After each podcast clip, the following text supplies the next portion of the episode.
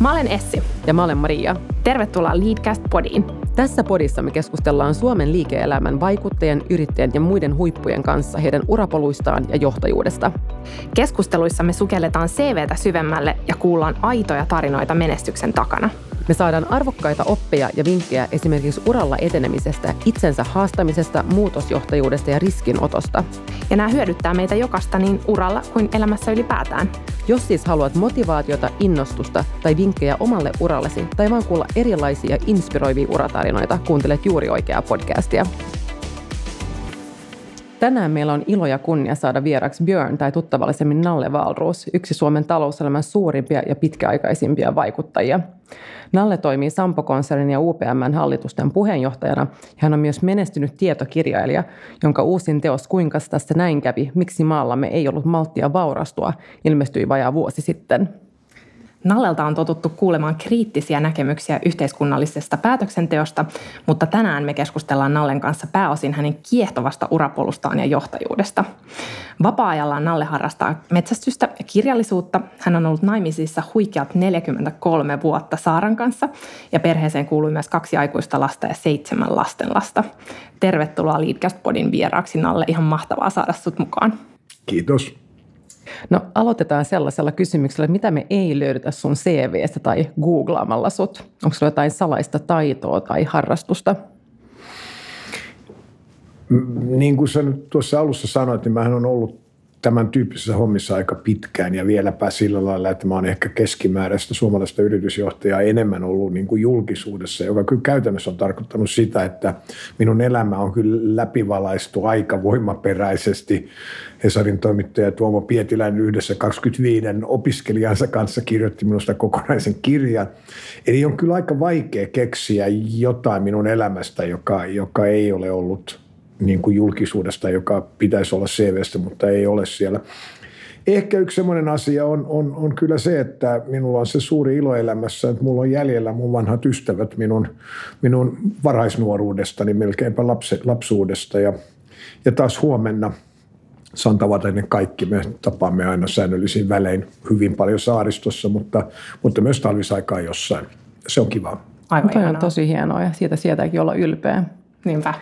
No mitkä asiat on sitten tehneet Nallesta Nallen? Eli mitkä on olleet sellaisia määritteleviä tai merkityksellisimpiä asioita työelämässä tai elämässä ehkä ylipäätään, jotka on muovanneet sua? Jotenkin on vaikea varsinkin jälkeenpäin nähdä niitä muuta kuin, niin kuin sattumina. Mun elämässä on joitakin suuria sattumia ja, ja, ja, ja niin ei kuulu se, että mä olin varsin radikaali niin kuin lukioaikana, niin se oli itse asiassa paljon enemmän ajan henki. Se on melkein vaikea tänään sa, niin kuin saada ihmiset ymmärtämään, miten 50 vuotta sitten niin kuin oli näin. Se ei ollut niin hirveän ihmeellistä, mutta sitten se, se niin kuin, ensimmäinen sattuma se, että mä joudun hankkiin. Mä olin niin kuin radikaali äärivasemmistolainen ja ja, ja mä, niin kuin, mä aloin opiskella hankkeelle. Niin silloin oli sinällään hyvin yksinkertainen selitys. Mulla oli kaksi vaihtoehtoa hyvin mielikuvituksetonta, juridiikka tai kauppatieteet. Ja kun mä olin nimittäin lukenut lukion yhden, tenttasin koko lukion neljässä viides kuukaudessa yhden syksyn. Mä olin niin väsynyt lukemiseen. Ja hankkeen, kun mä olin laudatturi ylioppilas, niin pääsin siihen aikaan suoraan laudatturi ylioppilaana sisään. Ja mä en jaksanut lukea niitä oikeiksen niin kuin, sisäänpääsykirjoja. Niin musta tuli, musta tuli hankkenilainen, vaikka niin kuin se ei itse oikeastaan istunut ainakaan minun sen hetkiseen niin kuin profiiliini. No se oli eka juttu. Sitten se oli aika itsestäänselvää, että mä jäin hankkeenille ja sitten niin kuin akateemisen karjäärin, siinä oli monta syytä ja ne oli, se oli aika itsestäänselvää. Mutta sitten tuli kyllä tämmöisiä mäihäjuttuja, että, että, että niin kuin siirryin pankkimaailmaan ja vielä suurempi ihmeellisyyshän oli se, että mähän sitten sain niin kuin melkein potkut vuonna 1992 niin kuin joka on mun elämäni ehkä suurin onnenpotku.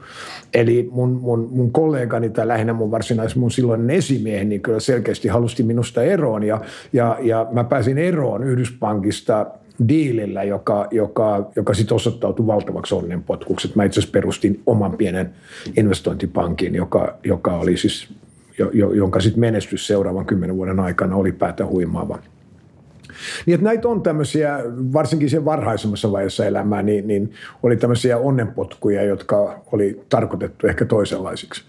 Toi on mahtavasti sanottu, että ne lähestulkoon potkut tulikin, tai se olikin sitten itse asiassa onnenpotku. ja puhutaan tosiaan vähän sun urapolusta, sä tuossa viittasitkin siihen, eli Eli sulla on tosiaan äärimmäisen kiinnostava ja menestyksekäs polku jo takana. Ja ensin sä tosiaan opiskelit Hankkenilla ekonomistiksi, väittelit sitten tohtoriksi, toimit kansantaloustieteen professorina sen kymmenen vuotta sekä Hankkenilla että jonkin aikaa sitten myös Yhdysvalloissa. Ja sitten vuonna 1985 sä menit töihin Suomen Yhdyspankkiin, eli Syppiin, ja lähdit 90-luvun alussa sieltä, niin kuin mainitsit. Ja sait mukaan ostaa sitten tämän Sypin investointipankkiyksikön, jonka sä sitten tosiaan ristit mandaattumiksi. Ja teitä oli ilmeisesti 13 ihmistä silloin, ja sun omien sanojen mukaan ei juuri yhtään rahaa. Niin kerro tästä vaiheesta vielä vähän tarkemmin, että mikä sai sut tai teidät silloin uskomaan mandaattumiin? No vähän siinä oli niin kuin taloushistorian tuntemusta, joka on ollut vähän mun harrastukseni aina historiaan. Mä itse asiassa selvisin ylioppilastutkinnon reaalikokeesta sillä lailla, että mä vastasin kahdeksan, siihen aikaan piti vastata kymmenen kysymykseen. Mä vastasin kahdeksan historiasta ja sitten mä vastasin kahteen jokeriin, ja nimittäin uskonnon jokeri oli marksilaisuuden uskonnon kritiikki, ja psykologian jokeri oli analysoi psykologian menetelmillä mielenosoittajaryhmien käyttäytymistä. Eikä. Tämä oli mun ylioppilastutkinto. Onnenpotku sekin siinä. Mikä sattuma. Ja, ja kahdeksan kysymystä historiasta, jota mä aina olen osannut. Ja tässä oli sen verran taloushistoriaa takana, että että suuret amerikkalaiset investointipankit, Morgan Stanley ja Goldman Sachs, ne niin kuin käytännössä syntyi 30-luvun talouskriisissä suuressa lamassa. Osin Glass-Steagall seurauksena, joka pakotti pankit jakautumaan kahtia, eli investointipankkiin ja talletuspankkiin, mutta osin myös siksi, että markkinaturbulenssi tuli niin suureksi, että, että oli hirveästi töitä investointipankkeille. Ja vuonna 1992 tietenkin Suomi oli juuri ajautumassa siis aivan suoraan sukellukseen hirvittävään lamaan. Ei ollut hirveän vaikea nähdä, että varsinkin kun pankit oli todella suurissa vaikeuksissa. Syppi vähän vähemmän kuin, kuin muut, mutta, mutta joka tapauksessa, että tämä tulisi merkitsemään esimerkiksi suomalaisten pankkileirien tuhoutumista, joka sitten hyvin nopeasti toteutui.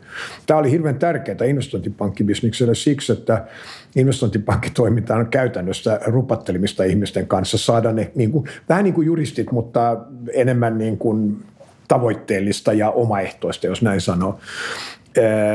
Ja se ei ole mahdollista, jos kaikki ihmiset kuuluu kahteen ryhmään, jotka vaan niin kuin puhuu sisällään eikä keskenään. Mm. Itse asiassa me astuttiin vähän tavallaan sinne väliin ja alettiin tekemään töitä – niin kuin uudenlaisen Suomen rakentamisessa me, me neuvottiin aivan valtava määrä näistä suurista fuusioista, jotka vielä nykyään muokkaa tätä maata metsäteollisuudessa, mm. konepajateollisuudessa ja, ja, ja monella muulla alalla.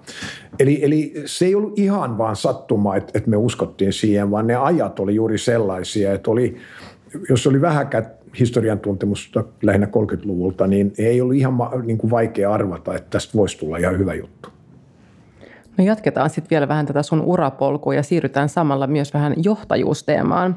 2000-luvun taitteessa mandaattomiset fuusioitiin Sampo Leoniaan ja susta tuli konsernin toimitusjohtaja vuoteen 2009 asti. Niin mitkä on ollut sulle tärkeimmät opit operatiivisessa johdossa? Ensin pienen, mutta voimakkaasti tuloshakuisen organisaation johdossa ja sitten myös merkittävän konsernin johdossa.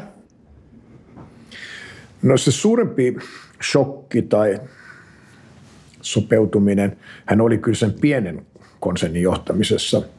Koska mä olin ollut kahdenlaisessa organisaatiossa ennen sitä. Ensin yliopistomaailmassa, jossa nyt ei paljon johdeta ollenkaan, vaan, vaan kaikki sooloilee, eikö totta? Ja sitten mä olin ollut tässä massiivisessa vanhammallisessa Suomen Yhdyspankissa, jossa taas hierarkiat ja, ja niistä seuraava niin kuin johtamismalli oli täysin dominoiva. Ja sitten mä ilmaannut näiden 13 tai 12 muun, muun ihmisten kanssa niin kuin hankitaan konttori tuolta Stokkaa vastapäätä keskuskadulta ja, ja sitten meitä on kourallinen partnereita.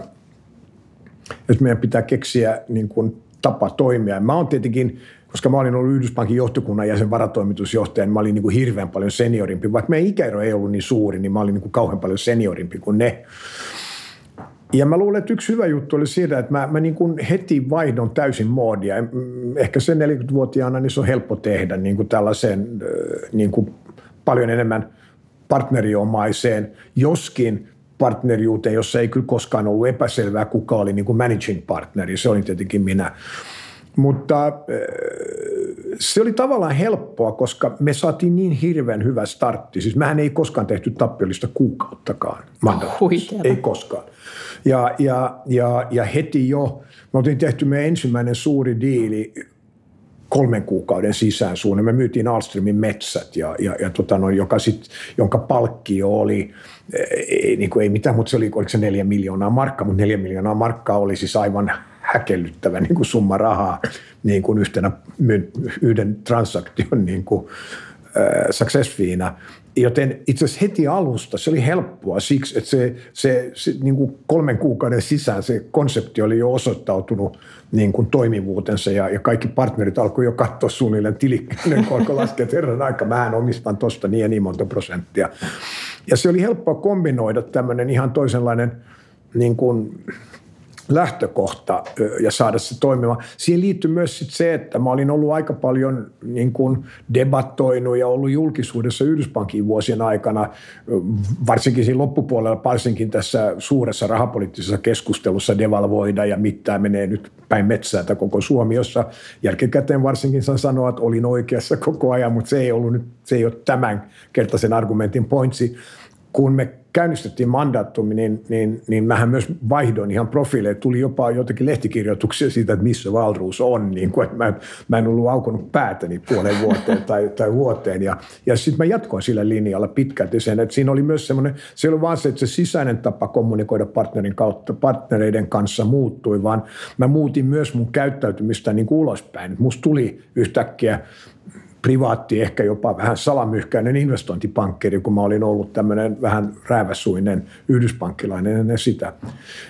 Kaikki johtamistilanteet, niin ne, niin, siis ne, ne on erilaisia ja, ja mun kokemus on se, että täytyy niin kuin muokata itseään niissä puitteissa, kun se on mahdollista siihen kyseiseen tilanteeseen sopivalla tavalla. Sitten tietenkin, kun mä tulin johtamaan Sampoa tai silloista Sampo Leonia, niin asetelma oli toinen – joskin siinä oli yhtenäisiä piirteitä, koska hirveä muutostarve oli tässäkin talossa.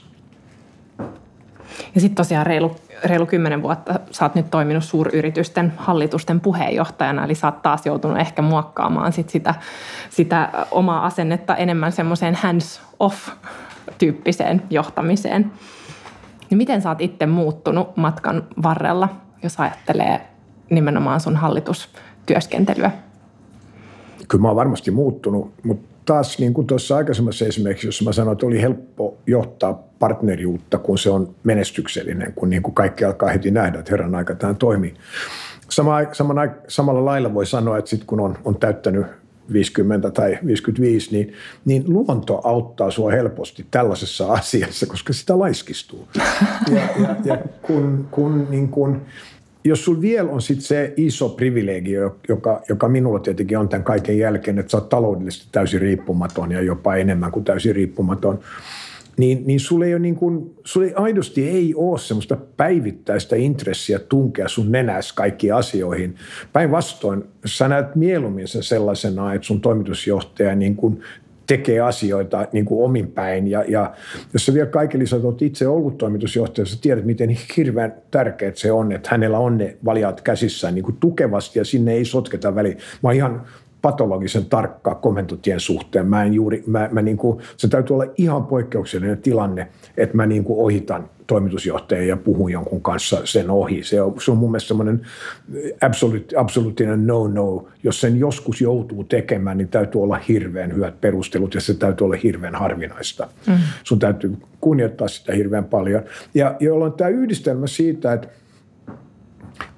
et, et niin kuin luontevasti, luonnollisesti laiskistuu yhdistettynä siihen, että sulla on tarpeeksi paljon kokemusta itse niin kuin CEO-roolista, niin kuin tekee sen kyllä aika helpoksi luoda itselleen toimiva ö, puheenjohtajan rooli. Sitten mun pitää ehkä vielä siihen sanoa, että siinä on yksi riski, ja vähäsen mä oon langennut siis siihen, että, että tietenkin kun sä oot hirveän kauan ollut yhteistyössä samo, saman henkilön kanssa, niin, niin, niin vähän hänen persoonallisuudestaan riippuen niin on tietenkin tietty riski pitkän päälle, että sä alat olla jopa liian ymmärtäväinen tai liian hands off. Mm. Ja, ja, ja mm, joskus mä oon jossain tilanteessa itselleen sanoin, että nyt olisi kyllä ehkä ollut syytä tota, no, ravistella vähän enemmän, mutta sitten sä ravistelet jossain vaiheessa, niin sä vaihdat sitten sen toimitusjohtajan ja, ja, ja sitten tulee uutta energiaa ja kaikki on hyvin.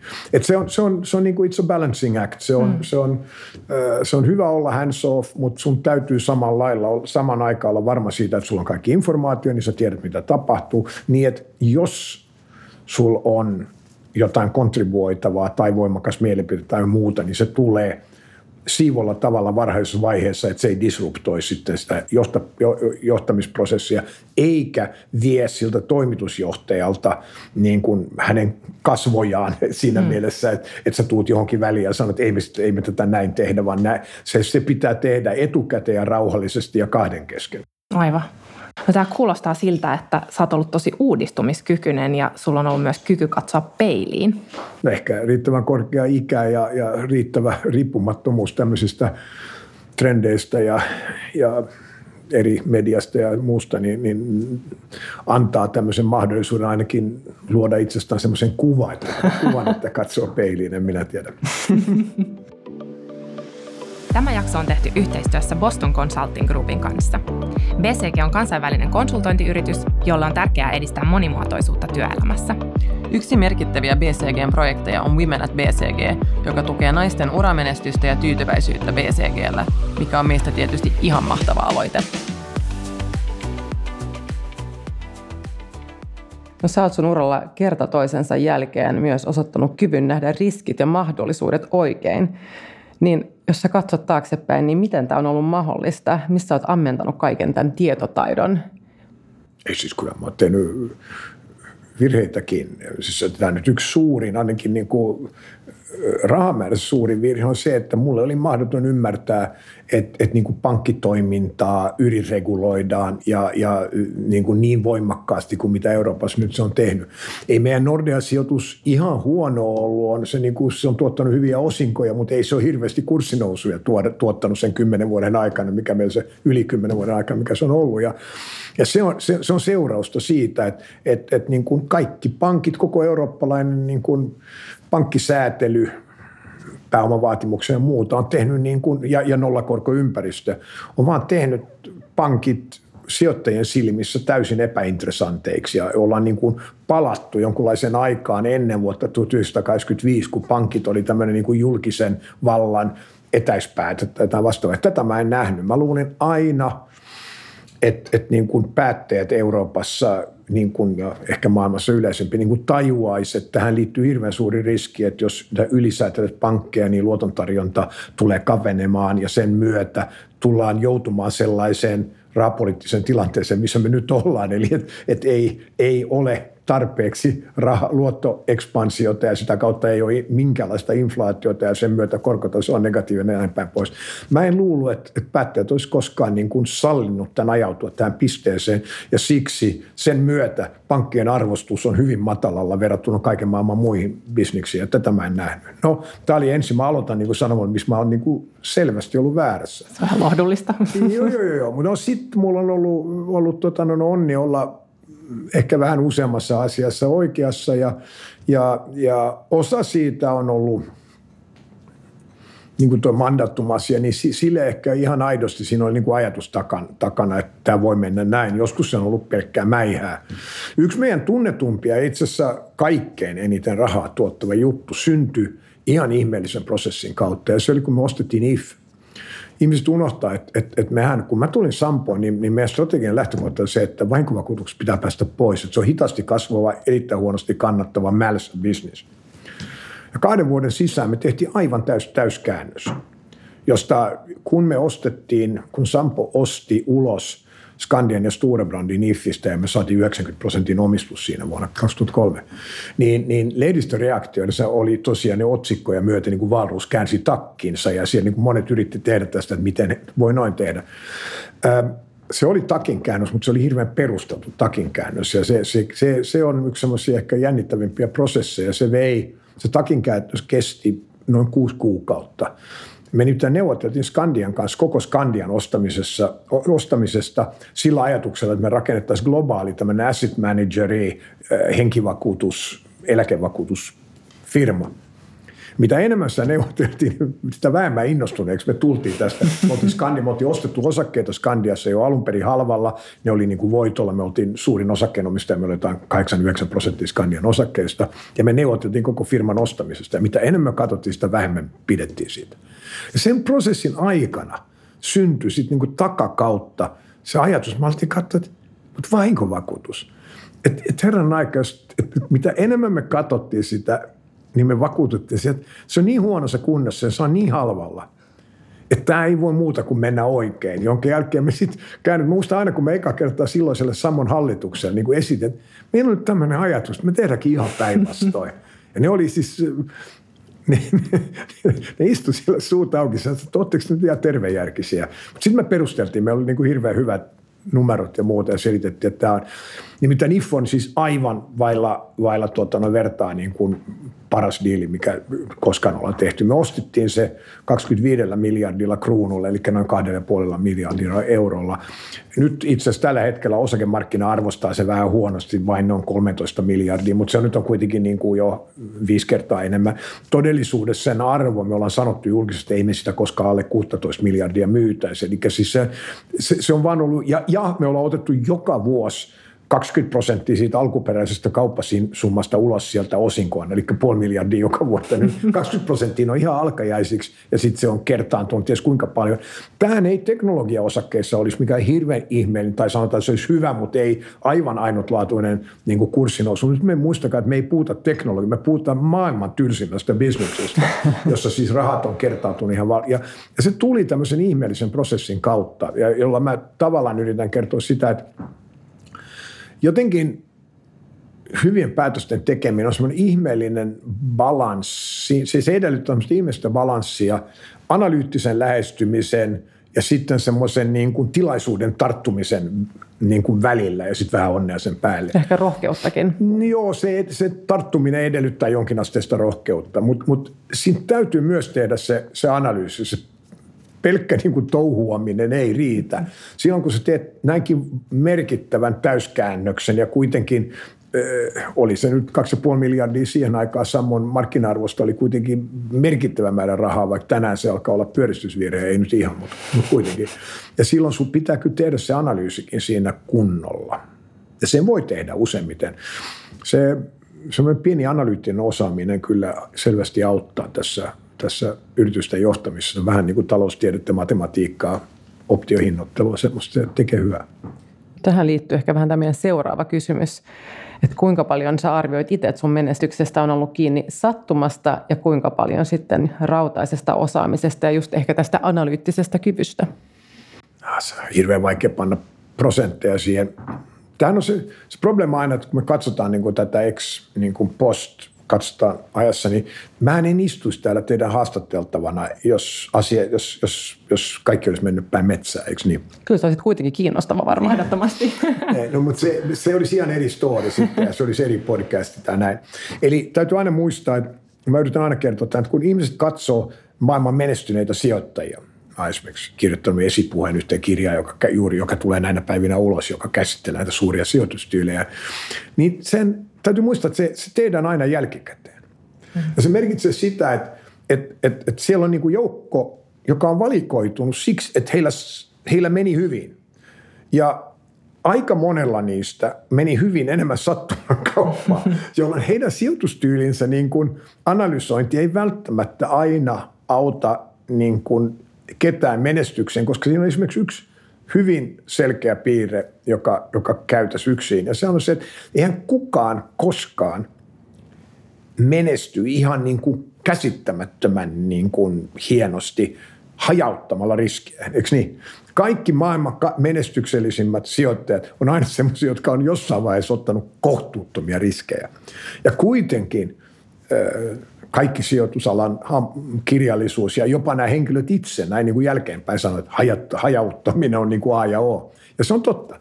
Mutta tämä on se jännä, tämä on sama juttu kuin esimerkiksi ne lehtien tämmöiset sijoituskisat, eikö niin, jossa niin kuin voita Suomen sijoittajamestaruus. No mikä, mikä on voittava strategia, kun sä menet lehden sijoituskisaan mukaan? No sehän on tietenkin se, että sä paat kaikki yhden pelimerkin varaan. Siksi ne lehdet on yleensä nykyään, niin se on rajoituksena se, että täytyy olla ainakin viisi osaketta. Niin? Mutta silloin sä poimit viisi osaketta, jotka on hirveän korkealle korreloituna jollain alalla, jossa on erittäin korkea volatiliteetti, eikö niin? Mm. Ja silloin sä tiedät, että sulla on 50-50 chance, joko sä oot erittäin paljon voitolla tai erittäin paljon pakkasella. Ja koska se pakkanen, sä et maksa sitä pakkasesta mitään, niin kannattaa lyödä vetoa tällä lailla, koska silloin sä maksimoit todennäköisyyden sille, että sä voitat sen kisan. Hmm. Ja, ja itse asiassa, joka kuvaa sitä, että tämmöiset sijoittajamestaruudet, niillä ei ole mitään tekemistä todellisen sijoittamisen kanssa, jossa sä kärsit siitä tappiosta. Tämä on niin kuin sama juttu. Jälkikäteen katsominen on aina, jälkiviisaus on aina juuri sitä, se on vain jälkiviisautta ja, ja onnella on aina suuri merkitys elämässä. Sitten kun katsoo niin kuin eteenpäin ja yrittää antaa neuvoja, niin yrittää sanoa, että ei sitä onnenvaraan voi yksinomaisesti rakentaa. Mulla on ollut onnea elämässä, mutta tietenkin – onhan mulla, vietin monta vuotta akateemisessa maailmassa oppien jonkin verran yhtä ja toista ja varsinkin sellaista, joka Suomessa oli ihan uutta silloin, kun mä sitten tulin pankkitoimaan vuonna 1985. Mä voisin kertoa tuntikauppaa hauskoja tarinoita, kun miten mun kollegat ei osannut sun niin prosenttilaskua ja kun niille puhui niin kuin Black Scholesista, niin ne ihmetteli, että oliko se joku rockbändi tai jotain muuta. Ja siis ei, ei, niin niiden siis se, se, se, se niin kuin finanssitekninen osaaminen suomalaisessa pankkitoiminnassa vuonna 1985 oli, oli siis aivan pateettista. Me ollaan tässä podissa aikaisemminkin puhuttu just näistä onnenpotkuista, että kyllä ne tulee sitten kuitenkin sellaisille henkilöille, jotka on jotenkin valmistautunut siihen, jotka on Ja avoimia ottamaan ne vastaan. Niin, Sitä on korostettu. Just Joo. tarttumaan niihin haasteisiin. Puhutaan sitten hetki, hetki kestävämmästä kapitalismista ja koronakriisistä. Ja koronan myötä onkin sanottu, että kapitalismi on tosiaan kriisissä. Ja jo ennen koronaa oli paljon puhetta yritysten tarkoituksesta. Ja perinteisesti yritysten tarkoituksena on katsottu olevan voiton tuottaminen osakkeen omistajalle ja tästä lähtee myös Suomen laki. Ja, mutta muun muassa Financial Times julisti noin vuosi sitten, että kapitalistinen järjestelmä on rakennettava uudestaan ja yritysten on tavoiteltava muutakin kuin voittoa. Ja samanlaisen kannanoton esitti silloin tämmöisten yhdysvaltalaisten suuryritysten johtajat viime vuoden elokuussa. Ja koronakriisi on ehkä vähän vahvistanut näitä ääniä ja esimerkiksi Al Gore kirjoitti Wall Street Journalista kesäkuussa, että pandemia tarjoaa meille ainutlaatuisen tilaisuuden rakentaa taloutta kestävälle kapitalismille. Niin mitä mieltä saat tästä? No, mun täytyy olla vähän diplomaattinen, koska lyhyt vastaus tähän on se, että mun mielestä on hölynpölyä. Ja se on hölynpölyä siksi, että ei yrityksessä mitään, ei, ei yritys ole mitään ihmeellistä. Yritys on vain sen omistajien sinne sijoittama pääoman puulaus, yhdistämismuoto. Jos olisi niin, että e, e, maailmassa ei olisi skaalaetuja, eli suuruuden ekonomia, niin meillä olisi pelkästään yrittäjiä. Jos menet yrittäjälle ja sanot, että hänen, hänellä on nyt vastuu työllisyydestä tai ilmastosta ja herra ties mistä ja että hänen pitää seurata jotain monimutkaisia governance-säätöjä ja, ja, ja herra ties mitä, niin hän nauraa sut peltoissa. mitä hyvää luoja järkeä tuossa nyt. Ja, ja koska näin on, niin useimmat ihmiset ymmärtää, että, että yrittä, ei näitä tämmöistä, tämmöistä vastuullisuusargumentaatiota voi soveltaa yksittäiseen yrittäjään. Hän noudattaa lakeja ja määräyksiä tietenkin, ja hän toimii niiden puitteissa ja yrittää hoitaa bisnistään, yrittämistään niin hyvin kuin mahdollista. No mitä sitten yritys on? Ei yritys ole mitään muuta kuin joukko pääomapanostajia, jotka on lyöttänyt hyntyyt yhteen siksi, että maailmassa on skaalaetuja. Eli ei pysty toimimaan esimerkiksi yksin vakuuttajana tai pankkina tai mon, mon teollisuuden harjoittajana, vaan siinä tarvitaan suurempia pääomia, jolla sitten voidaan päästä semmoisen skaalaan, että ollaan kilpailukykyisessä ja globaalisti. Mutta ei se muuta sen yrityksen luonnetta. Se on edelleen samanlainen yritys, joka yrittää ja jonka tehtävänä on hoitaa ne sinne sijoitetut varat, se pääoma mahdollisimman hyvin. Tietenkin sen pitää tehdä se kaikkien olemassa olevien sääntöjen ja laillisesti niin kuin kiinni lyötyjen normistojen ja tietenkin lainsäädännön ja näin mukaan. Mutta se, että alettaisiin niin kuin, että itse nimitetyt bodit, erilaiset puuha pellet, jotka niin kuin introdusoi erilaisia säännöstöjä siitä, mikä on vastuullista ja mikä ei. että et niitä pitäisi kaikki tarkalla korvalla kuulla. Se on mulle hirveän vaikea ymmärtää. Koska mä kysyn aina itseltään, että millä oikeudella, millä oikeudella he antavat meille näitä normistoja, kun kerran meidän demokraattisesti valitsemat eduskunnat eivät säädä niistä lakeja. Yksinkertainen kysymys voisi olla se, että kenen normistoja pitää noudattaa ja millä oikeudella niitä tuotetaan, joka on toinen tapa kysyä, mikä on vastuullisuutta. Minun mielessäni vastuullisuutta on se, että yrityksiä hoidetaan liiketaloudellisesti niin hyvin kuin mahdollista, joka tarkoittaa sinne sijoitutun pääoman arvon maksimointia. Mutta kaikkien niiden sääntöjen puitteissa, joilla, joilla on legitimiteettiä. Toinen tapa vastata tähän kysymykseen on kysyä itseltä, mitä tapahtuu sillä hetkellä, kun me sallimme yritysjohdon astua esiin ja sanoa, että no meidän tulos on tosi huono ja me ollaan kyllä konkurssin partaalla, mutta me ollaan oltu kamalan vastuullisia. niin? Se probleema maailmassa on nimittäin se, että se hetki, jos olet ollut paljon organisaatioissa niin kuin minä, niin sä huomaat, että, että maailma on sen verran kilpailtu, se on sen verran kova tuolla kilpailu, että hirveän suuria poikkeamia tämmöisestä tehokkaasta niin kuin yritysjohtamistavasta ei, ei, ei niin kuin ole mahdollista panna täytäntöön ilman, että se organisaatio kärsii siitä hirveän paljon. Se hetki, kun me annamme yritysjohdolle helpon ulospääsytien tästä heidän varsinaisesta vastuualueestaan tuottaa voittoa, tuottaa arvonlisäystä, se hetki ne alkaa käyttää sitä hyväkseen. Mä oon niin vanha, että mä muistan ajan, jolloin näin oli. Suomessa ennen vuotta 85 tai jotakin, sehän oli, oli ensinnäkin verolainsäädäntö, joka merkitsi, että kukaan ei koskaan tiennyt, mitä yhtiöt todelliset arva, äh, tota noin, tuottivat, koska kaikki käytti varauksia ja, ja ylisuuria poistoja eliminoidakseen verotettavan tuloksensa niin pitkälle kuin mahdollista.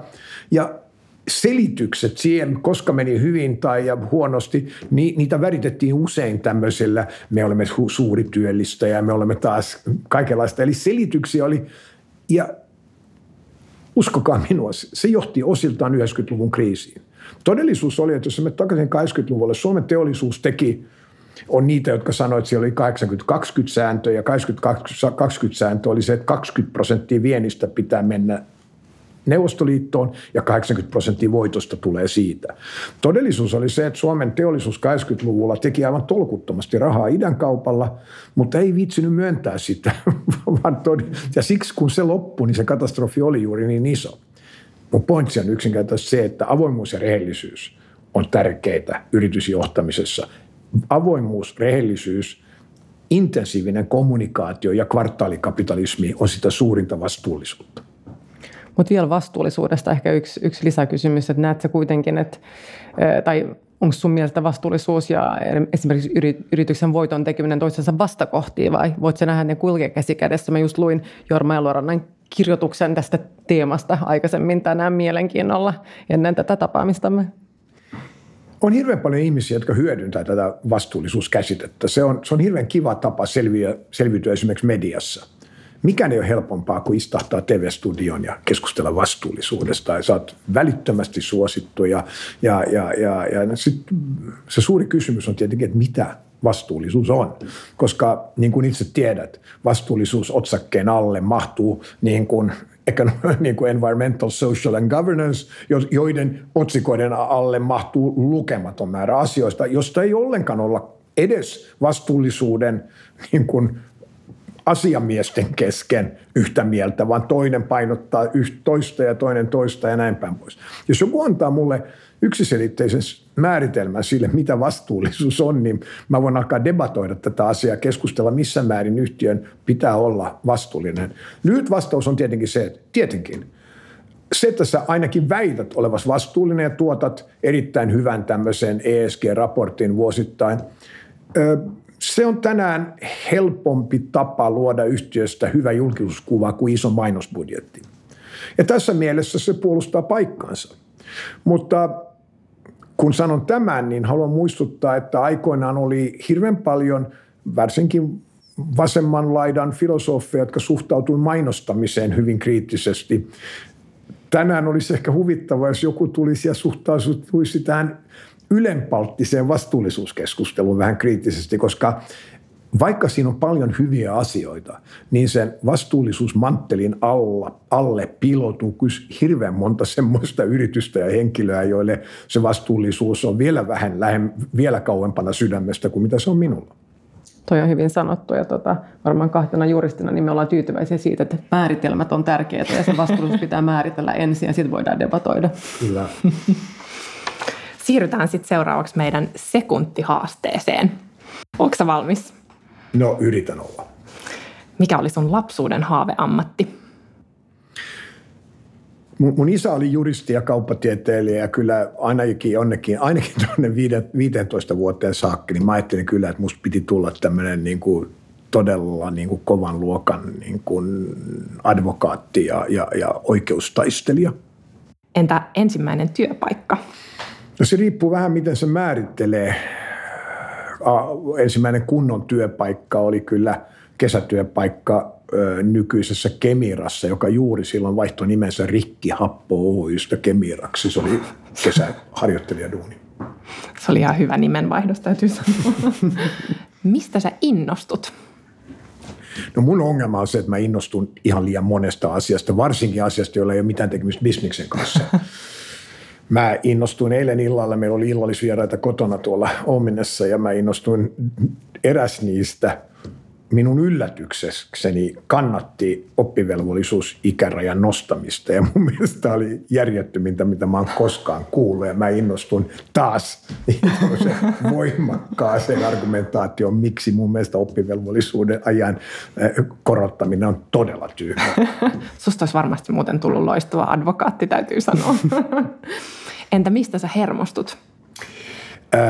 Jaarittelusta ja sitten ihmistä, jotka ei huomaa, että, että niillä on ihan tyhmä argumentti. Entä missä sä oot erityisen hyvä? Omasta mielestä tai palautteen perusteella? Mä oon suhteellisen hyvä kommunikaattori. Mulla on aina ollut helppo niin kun, se johtuu tietenkin siitä, että mä toistakymmentä vuotta mun elämästä niin mä opetin ja ennen sitä mä pidin palopuheita jossain opiskelijatapaamisessa.